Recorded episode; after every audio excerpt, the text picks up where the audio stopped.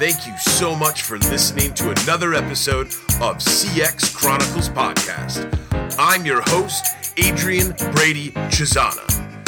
Tune in each week as we listen to amazing customer focused business leaders from across the world sharing their personal stories about their teams, tools, process, and feedback. Check us out at cxchronicles.com today or listen on iTunes, Spotify, and Stitcher.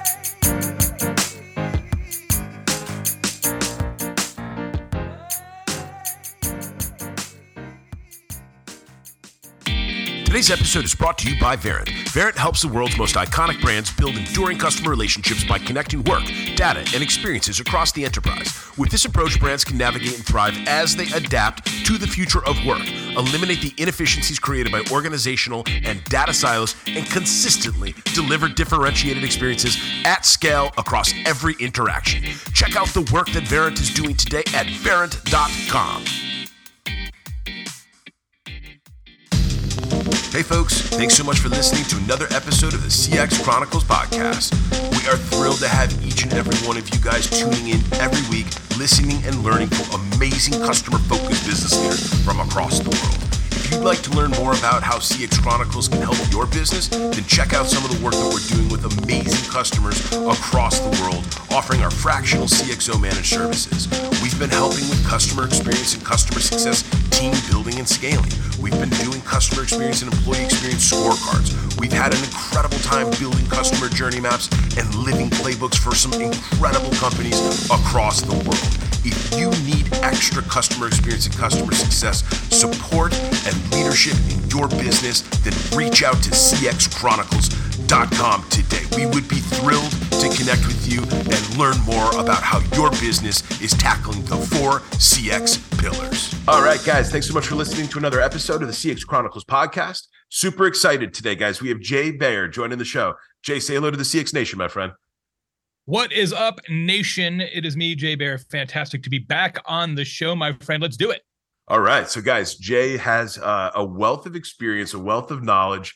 Um, many of you have probably seen him speak before, and Jay does some incredible things in the customer experience, customer success space. So, Jay, before we get into the, the pillars and all the fun stuff, why don't you take a couple minutes, set the stage for the CX Nation? How did you get into this space, man? How did you get to to where you are today with the books and the content and the speaking and all the incredible work that you and your team did um, at Convince and Convert. How'd you get into the space, man? That's a tricky question. Uh, we could probably do a whole episode on that. But you know, I got into uh, marketing and CX and business uh, really almost accidentally. I started off in politics, then went from politics to uh, kind of public relations and comms. I was the spokesperson for the Arizona Department of Juvenile Corrections. And I decided after a very short period of time of like four months that I did not want to give any more tours of prisons. And at that same time, some friends of mine from university, University of Arizona, go Wildcats, had started the very first internet company in the history of the state of Arizona. Now, this is back in 1993. This is way before Google. This is way before we even had a browser. This is long before there was a Yahoo. This was, you know, when when the internet as we know it was primarily text based. But I was like, I don't even know what you're talking about when you say the word internet, but I'm not going to give another tour of this prison.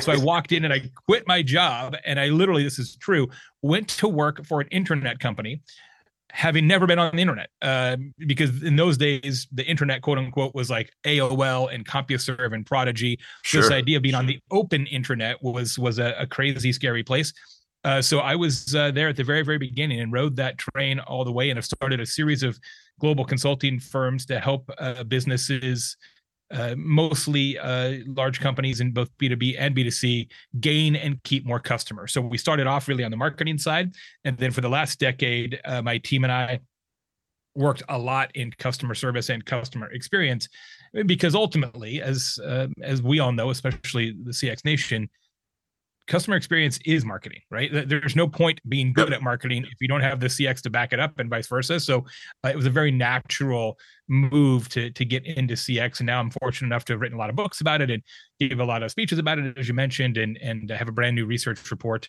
uh, on the topic as well.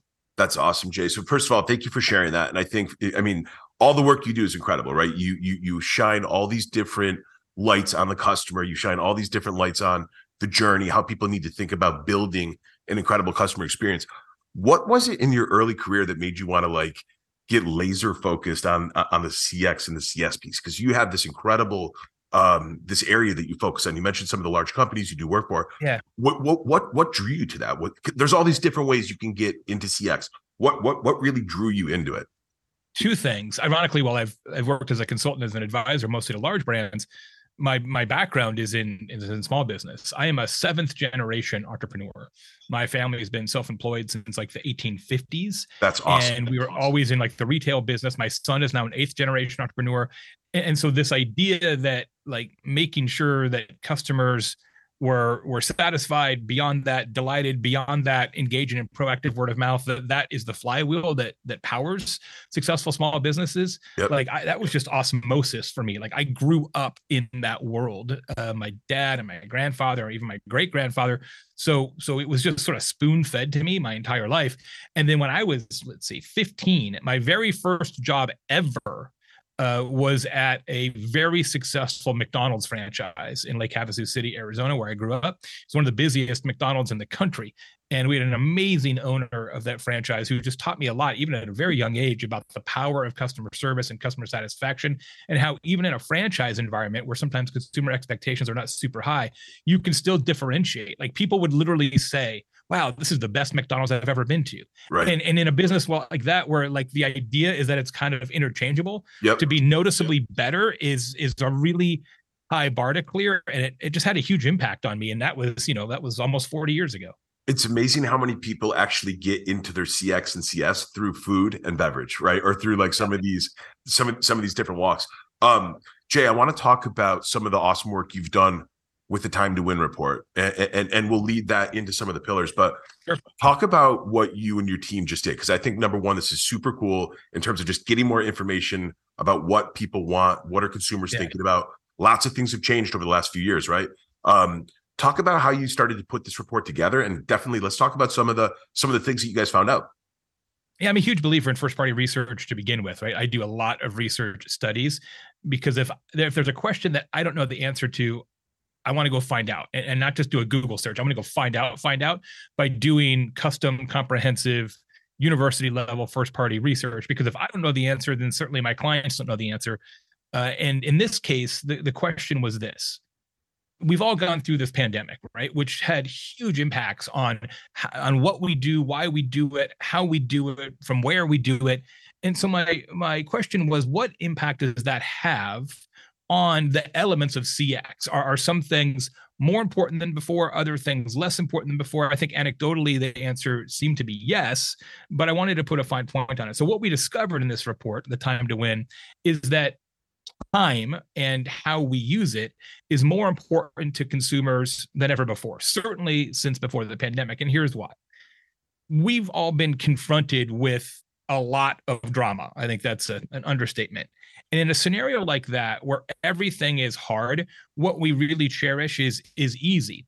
And one of the things the pandemic did for some more than others, I mean, lots of people lost loved ones and and and friends, etc is it really made us realize that that each of us on this planet has 1440 minutes a day? It doesn't matter if you're elon musk or somebody experiencing homelessness. It doesn't matter if you're in the us or venezuela. It doesn't matter if you're a grandfather or a grandson. It doesn't matter. We all have exactly the same amount of time. Truly time is the only resource on this planet that we share equally and we yeah. always will. And and we realize now that like man I can't waste that time. And, and all these trends like quiet quitting and work from home and um, the great resignation and, and bleisure travel, which is that blending of business and leisure travel, all of those things are actually byproducts of the same macro trend, which is that we care about time and how we spend it more than ever. Yep. And this has massive implications for every business because today, if you interact with a business and it takes longer than you think it should, it feels like, and the study bears this out mathematically, it feels like somebody is stealing time from you. And if it takes less to interact with the business than you expect, it feels like you've been given a gift, the gift of time. And so, while of course speed has always been an important component of CX, what this research indicates is that it is now perhaps the most important element uh, of CX. Like we've all heard the old saw, right? Good, fast, cheap, pick any Yep. two. Yep. I will tell you this fast needs to be one of them. And now you decide whether you want to be fast and good or fast and cheap, but you damn well better be fast. Yep, I think I think I mean, look, there's companies like Amazon and um, uh, Instacart and Uber, right? All these companies have changed the way people expect their time to res- be respected. Number one, but also almost this easiness piece, Jay. People expect fast, easy, right now, like on demand, and that's not going to change. That's going to, if anything, every company in the world has to figure out the speed part, right? Um, how do you think the companies are going to figure out? How to kind of figure out which which other pieces they prioritize though. If speed is number one w- uh, does it depend on industry? Does it depend on team? Does it depend on products or services? How do you think companies and future leaders are going to figure out how they sort of prioritize what comes next? Yeah. So I want to make sure that I explain to CX Nation that my recommendation is not that you just be as fast as possible. Certainly, I would suggest that you probably can and should be faster than you are. definitely And the research shows that that will benefit you from a customer attitude standpoint, a customer revenue standpoint, and a customer loyalty standpoint. There are manifest positive business outcomes when you get faster. However, you don't want to just be as fast as possible because being fast at all costs actually costs. You Yep. don't want always to be so like you ever go to a Mexican restaurant and you order enchiladas and then you turn around and like 90 seconds later they bring you the enchiladas and you're like Yes. bro like how how is this where did like they come from? somebody send those back and you're just Yeah. waiting for the next person to order them? Like no way can you make enchiladas that fast. Yeah. So there are scenarios where you don't want you don't want the fastest tattoo artist in town typically. Yep. you don't want the fastest eye surgeon. Like there are scenarios where too much speed actually decays consumer confidence. So the real answer to the question is that every business needs to figure out what i call the right now and the right now is the perfect amount of elapsed time Yep. in every customer interaction throughout the customer journey. So it's the right now is essentially there's some more nuance to this, but for conversational purposes, the right now is slightly faster than your customers expect and anticipate. So that that amount of time, the right now, differs by Yep. by industry, differs by business, even differs by market position. Or If you're a brand like Lemonade, right, which built a whole company on approving insurance claims in three Yep. seconds, their right now is like three seconds, right? Sure. Well, Allstate, Allstate needs to be fast, but they don't got to be that fast, right? So the key is is not just like you know put all your resources into being fast. The key is to do the kind of analysis to say, all right, what is the right now for our business at each step of the CX journey, and then execute on that. Yep. I mean, is so so for our listeners to get started, you think it's a product of basically look at your industry, figure out the norms, figure out baselines, f- figure out averages, and then make sure that you're you're building to those sets, right? Like you have to you have to figure out. I out. don't even way- think about industry. I think about your own customers even more so than industry. And, and I'll tell you this: start this way. It is shocking to me, and I'm sure you see this in your work as well. How many companies, including large companies that have the resources to solve for it, if you say, "What's the average amount of time it takes a customer to do?" Doesn't matter blank. Yep. They don't know. They don't know. They don't know. Um, or or they may have some edge cases or some anecdotes, or they say, well, usually it takes this amount of time, but sometimes it takes this amount of other amount of time. It doesn't like they just don't know. So the first thing you got to do is, well, how long does it actually take you Yeah. to do all Yeah. these things through, Yep. through the customer journey? And then I would say, all right, let's get faster at some of those and then do some pre and post research to see what the impact is on customer loyalty, NPS, et cetera, et cetera, et cetera. Yep, I love that. Jay, I'd love to I'd love to pick your brain on team. You've worked with all these different teams, all these different industries, all these different companies. Um, and then with this report, I'm thinking about this report too, this because there's awesome stuff in here. What are some of the changes you've been seeing uh, with with the, with the customers that you're working with on the team front? I, you you see a lot of reports about teams possibly shrinking in size or or or, or normalizing. Um, and you see there's all these different changes with with with the news right? We have all this different uh these views on what's going to happen with our economy what's going to happen with the market.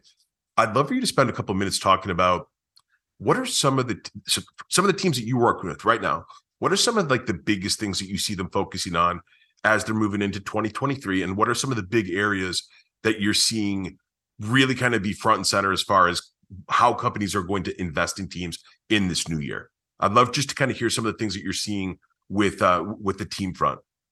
Yeah having having been doing this so long i've i've operated as a consultant through multiple economic cycles. And one thing that is almost always true is that in a down economy what happens is that most businesses most of the time pull back on customer acquisition and they buttress customer retention right? So obviously as cx professionals everybody listening yep, knows yep. that it actually makes a lot more sense to focus on customer retention and and churn reduction all the time but as yep. a practical matter cmos don't get promoted and don't get bonuses based on churn reduction they right. get bonus and promoted based on net new customers, right? So in good economic times, the pendulum always swings towards sales, marketing, advertising, customer acquisition. And and customer retention, while important, becomes less important because you're like, yeah, if those people leave, we'll just replace them with more customers. Everybody's got money to spend. Yep. In a down economy, typically the pendulum swings back the other way and marketing budgets are typically the first budget cut uh, and so those teams typically shrink but the one thing you don't want to do is is anger or upset uh, your existing customers because now you've got a, a double problem right? You've got yep. people leaving and you don't have the budget to go replace them so you have a huge problem. So generally speaking what happens and, and we'll see right? This this the current you know down economy is more rumored than actual at this juncture. Yeah. Um yeah. but you know other than other than public markets we'll see. So I think it's actually a great time. If I was if I was going to wager uh, from a team standpoint, I think the next 24 months is going to be great times for CX and CS professionals. Agreed. Going to be harder harder times for marketing professionals. That's typically what I've seen in my career. Yep. So I think you're absolutely right. Where retention is going to be uh, key and profitability, right? So like companies are going to be focused on being profitable more than ever over the next few years. Yeah, especially in tech, right? Tech oh, SaaS, because the, the next round, the next round of financing is probably not there. Hundred percent. So I think that's going to be huge. I also think product, right? So more more companies realize that the sooner you get CX and CS in front of product or connected to it, you're going to be improving your product. You, will you'll improve the things that you can automate. You'll improve feature sets, right? So I think that yep. for, for CS, man, we're in a we're in a very interesting time as far as what our value is to the. Well, I think VOC too, right? Because I was talking to a buddy just last night who is a high level executive of a of a tech SaaS platform, and they're having a board meeting, and the board said, "Look, the next year or two, our entire growth strategy is based on product led growth. It's based on delivering a better product and and upselling and cross selling our current customers and and acquiring new customers just by having a better mousetrap. Well, to me, that's can that can be a, a hard road, but it's an impossible road if you don't actually know what customers want, right? So the the the organizations and the teams that can actually gather really deep and rich and insightful customer intelligence through customer interactions, CX, CS, and then feed that back into product marketing and product development that's absolutely uh, critical. So if, if you're looking for more resources for your team, uh, I would certainly think about, hey, let's find a way to learn more from our yep. current customers. What what do they want? What would they buy? What would they pay? Uh, and one thing they'll definitely pay for, as we found out in this research, is they will definitely pay for you to be faster. Uh, it's it's like half of all of your customers would pay fifty percent more for no waiting. Wow. And it's one of these one of the recommendations I have in this research is that every business should do like what Disney does with the fast pass. Now I think yep. they call it lightning lane. Yeah, it's lightning lane now. But this idea that hey, well, pay us more and you don't have to wait. Like every business, like every business should do that. Um, and, and because the, the research is very clear that customers will pay for it. That makes sense. Um, Jay, what about tools? So how does how does technology play into this? I mean, do you see uh, any trends or any themes around what companies are thinking about with their investment in software or their investment in industry-based SaaS solutions? how how does tools roll up into all this? How how will it kind of figure into the team part? Yeah, I mean certainly on the on the speed side, tools are are increasingly a big part of it, especially conversational commerce and chatbots and and and you know all of that kind of thing because uh, if if you can scrape off the easy questions, you know, through a, an intelligent chatbot, then it makes it easier for the rest of the team. And you know, we we all know how that works. So that's a big part of it. I, I'm also really bullish on text messaging as a customer communication vehicle. I think we'll see a lot of growth there. I will say this though, um, as it relates to teams. What happens a lot of times, especially in an uncertain economy, is that leaders say, well, geez, if we just get this platform, then maybe we could have three fewer people on our team and we've got a hiring freeze, or maybe I've been instructed to reduce headcount or whatever. And, and that always seems to make sense on paper. But in practice, I find it doesn't usually make sense because typically you buy the package of software, but then somebody's got to actually champion it, know it, implement it, support it and and I've said this for well over a decade. It's always about the wizard. It's never about the wand. Yep. And yes. so often, whether it's marketing or ad tech or martech or CX or sales tech, so many leaders are seduced by a presentation or a demo and then when they actually buy the thing and implement it it doesn't necessarily do all the things they thought it would or you can't implement it how you wanted to. And so this like promised headcount saving sometimes doesn't materialize. So I, I just i always caution leaders and clients like look yes technology can be a massive assistant to your organization but you got to have the right people first and foremost. 100% agree. And mo- most companies also jay they they go through that phase again and again and again. And now they have too big of a tech stack, right? They have too many tools. There's too many yep. solutions. Also, very expensive, yep. very very expensive. They don't interoperate. They don't. Yeah. Well, I was going to say back to your VOC point. Then you have all this scattered data. It's all over the place. It's not centralized. It's hard to see one picture. And honestly, that's a huge, huge opportunity for cost savings right there. Also, the EX side, man. Being being in a company where you have 15 tools and, and you have to know all the tools that can be hard for some people, right? That can be difficult. So I think you're right where it's like um, optimization, utilization, ongoing training for, for your team and, and your staff is like imperative uh, in the world that we're in today. Plus, these these tools are as great as they are. A lot of them do the same things, right? They do the same types of things. So, like taking a minute to understand which tools, which one or two tools can do 90% of the work that you need that's a great place to start even if you're a huge company even even if it's consolidating aggregating down to one, to one tool that's a, a huge opportunity for people uh, as we move into the new year. No question. Hard to so, do. Hard to do and hard to do a, fast a lot harder to do yeah. Uh, jay what about process? I'd love to love to pick your your brain on, mm-hmm. on process. So every company has a different way of building playbooks building sops um, what are some of the things that you've seen with with with your your customers over the years um, either areas where you've seen people really kind of do an incredible job of building their process or building their intelligence and knowledge. Um, I'd love to hear you kind of talk about some of the things that you've seen around uh, the process pillar. It's interesting to me how much better companies have gotten in the last two or three years about when they're sort of doing customer journey mapping and and those kind of process architectures about really understanding that a that journey is not linear and b it it truly is coming from everywhere right? It it, it really is uh, an omni-channel experience and that's not news to, to anyone but but actually documenting that and showing all the nodes and saying look we don't really know where these customers are coming from and, and we certainly can't say they're going to come from this exact landing page or this google search. It's a bunch of different things. And and what i'd like about that though from a process standpoint is that when you admit to yourself and it does require that kind of admission that you don't actually know where the customer is coming from and you cannot control the customer journey, right? When you're like, look, we can't control this. What that means, and this is what I think the best companies do from a process standpoint, when you admit that you can't control it, what it requires you to do is to be good everywhere. Right. When you think you can control the customer journey and you're like, okay, we're going to have this process where we kind of shunt people here and then we kind of nudge them over there and then we kind of lead them down here. What you're trying to do is optimize your preferred journey, the yep. journey that the company prefers. Yep.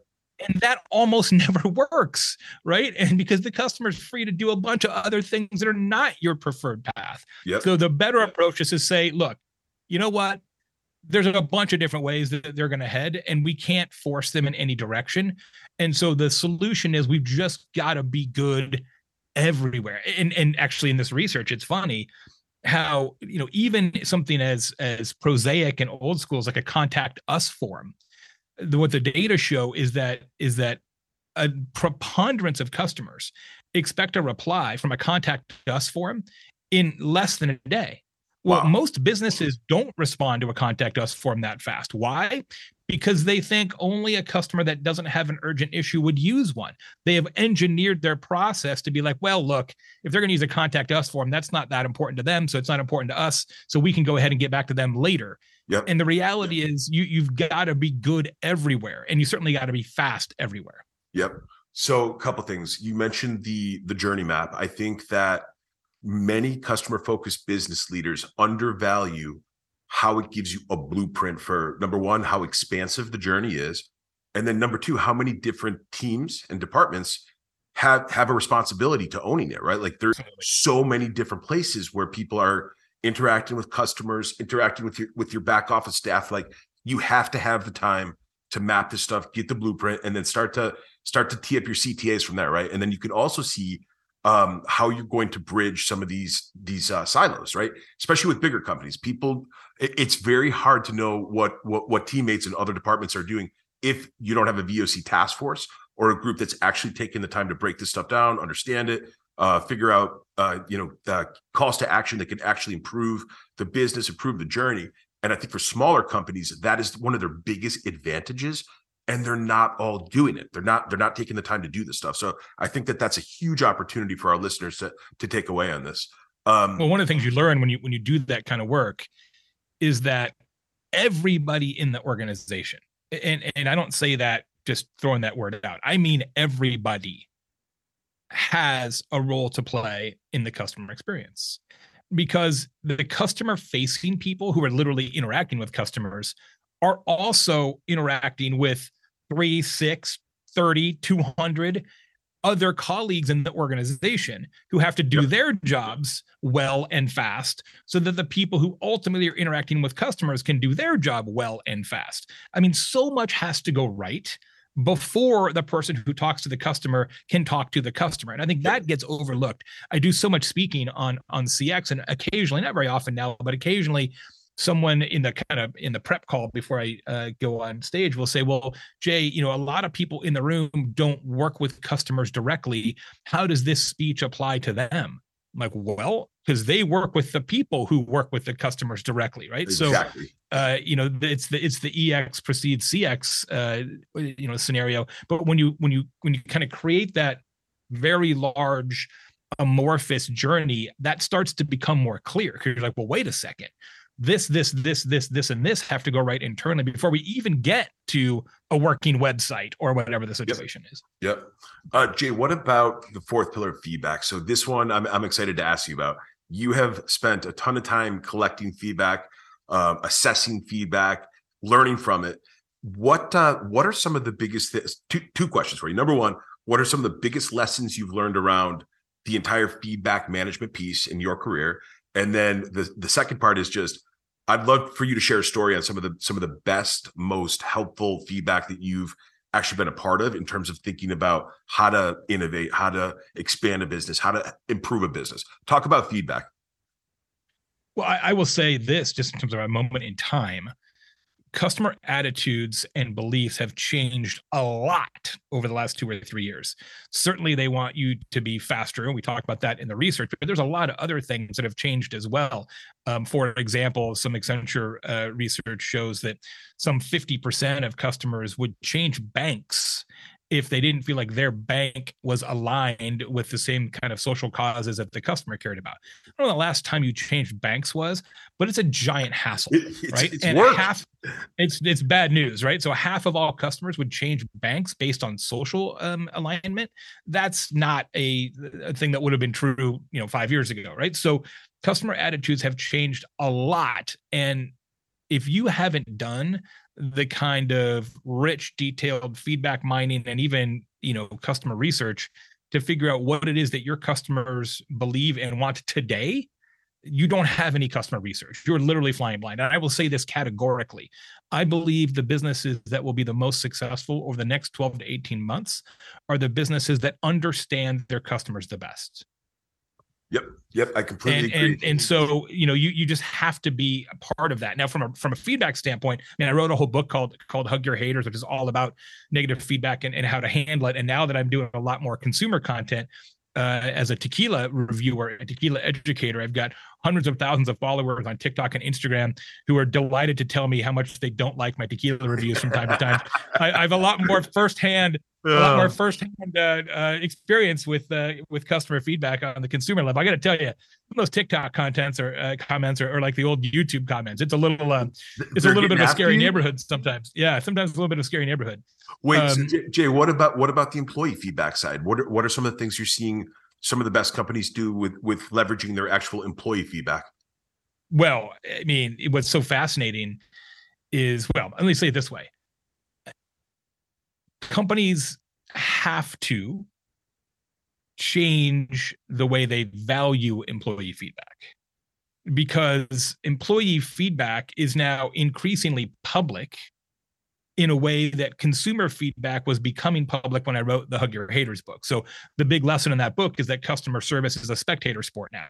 Well, now that's same also true for employee feedback. You think about Glassdoor and, and that entire category of um, uh, of a place which really drives becoming an employer of choice, drives your ability to to acquire the labor that you need to run a successful business.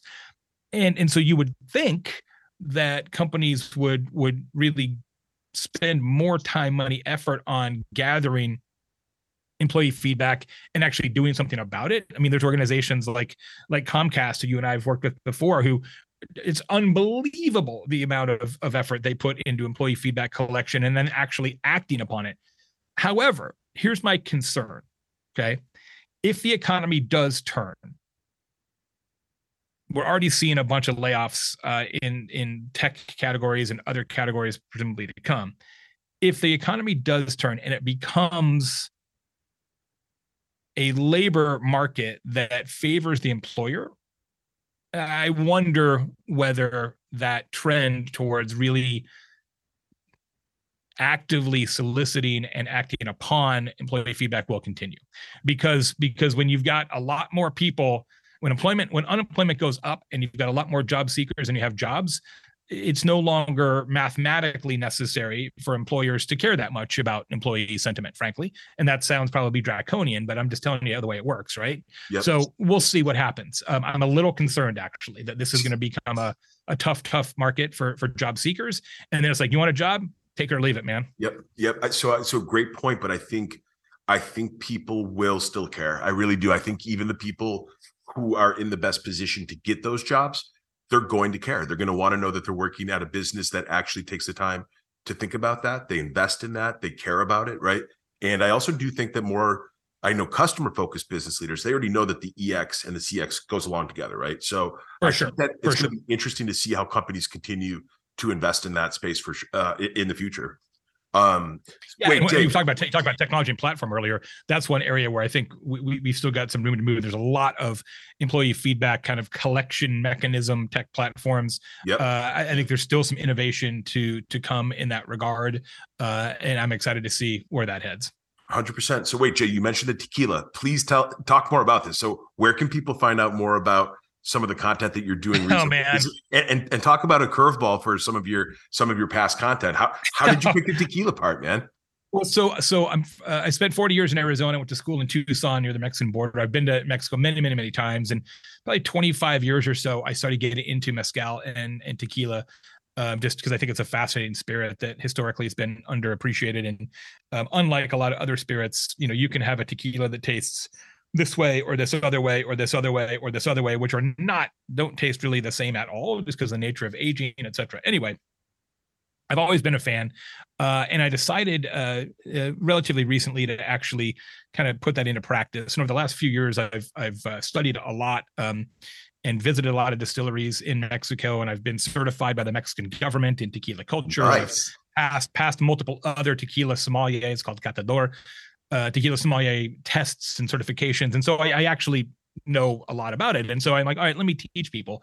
So I started creating a series of videos on Instagram and TikTok. I'm Tequila Jay Baer in those places, uh, and and it ended up uh, sort of taking off. So now I am I am uh, arguably depends on how you count, but arguably the, the number two non-celebrity uh, tequila influencer in the world and, and have hundreds of thousands of followers. That's Ironically, awesome. and this part is a little bit shameful, I have far more followers for my you know six month old tequila account than I do for my 10 year old customer experience account. But oh, I think the awesome. lesson here, the lesson here is that people like to drink more than they like to learn about CX, which I, I you know, agree with that. I agree with that. Totally get it.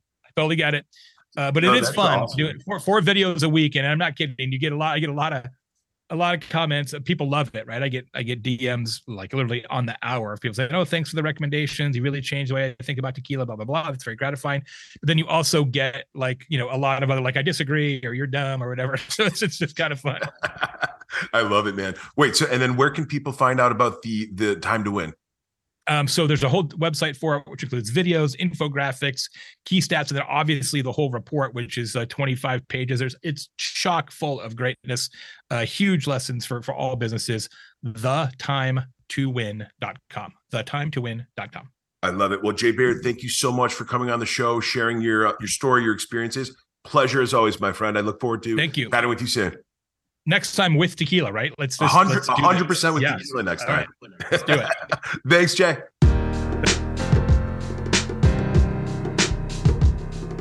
Thank you for listening to another episode of the CX Chronicles podcast. We're thrilled to have you as a part of the CX Nation, tuning into customer focused business leaders from across the world. Be sure to check out the CXC website, and as always, Find us on any of your favorite podcast players iTunes, Spotify, Stitcher, and more. Thanks so much for making this show a reality and being a part of the CX Nation. And as always, folks, remember to make happiness a habit.